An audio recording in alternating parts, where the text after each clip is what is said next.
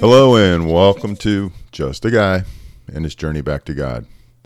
Today we're in Romans 14, and before we go and start reading that, let's let's go to God in prayer. Father, I come before you humbly seeking out your will.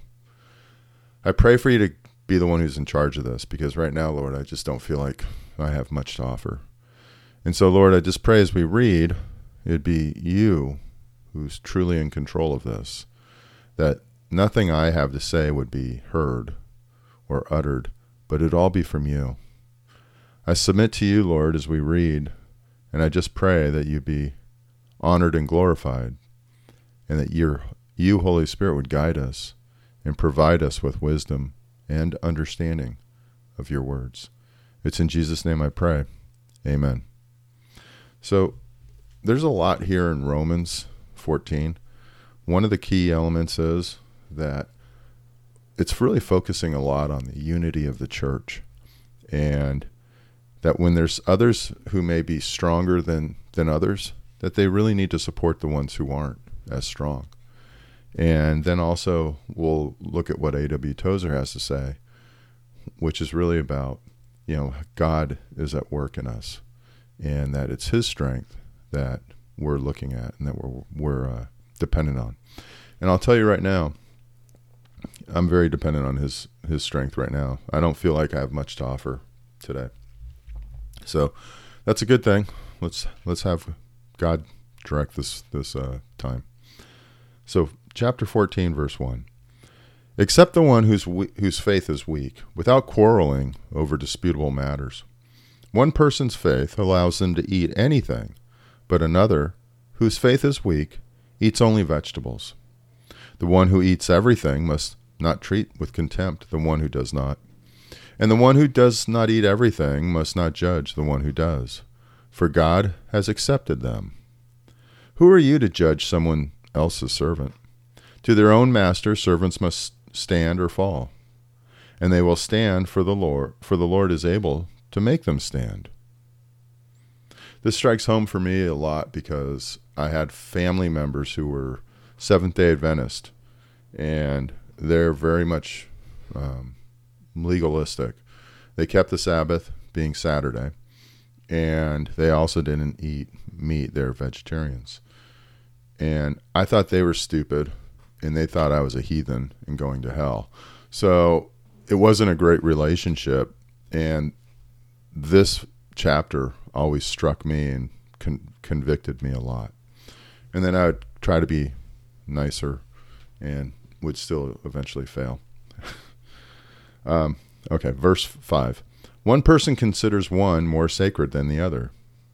I'm sorry, one person considers one day more sacred than another. Another considers every day alike. Each of them should be fully convinced in their own mind. Whoever regards one day as special does so to the Lord. Whoever eats meat does so to the Lord, for they give thanks to God.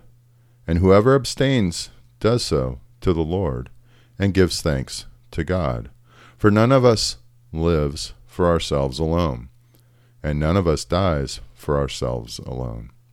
If we live, we live for the Lord, and if we die, we die for the Lord. So, whether we live or die, we belong to the Lord. For this very reason, Christ died and returned to life, so that he might be the Lord of both the dead and the living. You then, why do you judge your brother or sister? Or why do you treat them with contempt? For we will all stand before God's judgment seat. It is written, As surely as I live, says the Lord, every knee will bow before me, every tongue will acknowledge God. So then, each of us will give an account of ourselves to God. Therefore, let us stop passing judgment on one another. Instead, make up your mind not to put any stumbling block or obstacle in the way of a brother or sister. I am convinced, being fully persuaded in the Lord Jesus, that nothing is unclean in, in, in itself.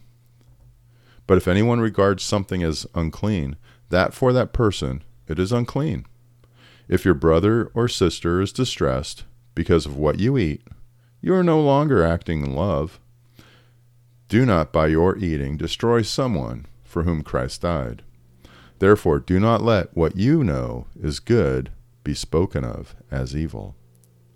For the kingdom of God is not a matter of eating and drinking, but of righteousness, peace, and joy in the Holy Spirit.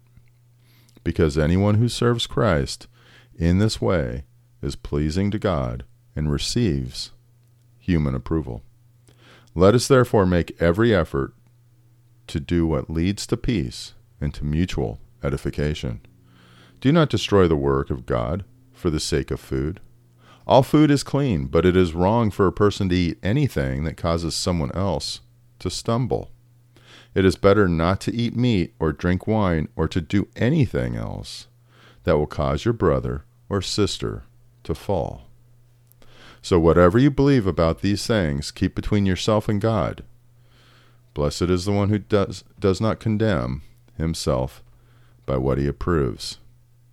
But whoever has doubts is condemned if they eat, because their eating is not from faith, and everything that does not come from faith is sin. So there's a lot there about basically not causing your brothers and sisters to stumble. And that if another person believes it's right, and again, I think it's critical. And for so many years, I didn't, I just didn't catch it. But verse 1 accept the one whose faith is weak without quarreling over disputable matters. So things that you can argue about that aren't critical to Christ and the relationship and who God is, don't worry about those. Don't fight about them. You know, so is Jesus God? Yes. You can argue about that if someone disagrees. But whether or not some food is is right for us to eat or not, that's disputable. So let's dispute that or not even fight about it. If it's fine for me to eat meat, but someone else they struggle with it, then you know what? They're over my house. I should just go and cook them a vegetarian dinner and eat a vegetarian dinner that night. So there's a lot there about keeping unity within the church.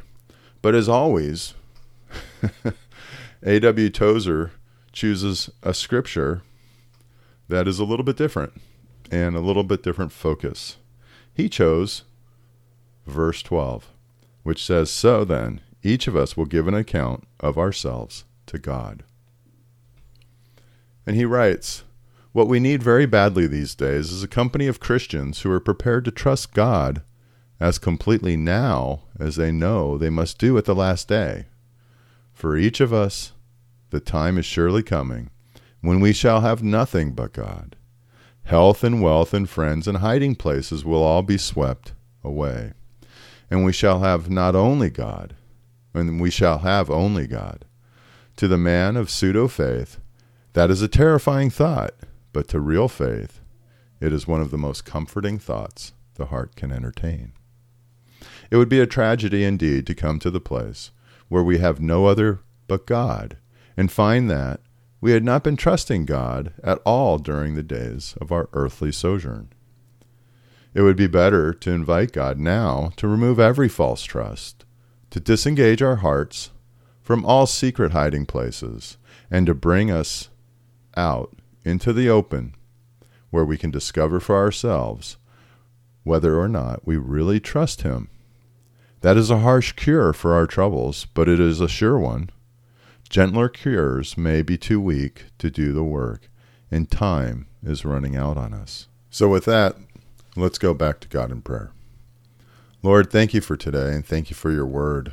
Thank you for your message on unity and also in trusting in you completely.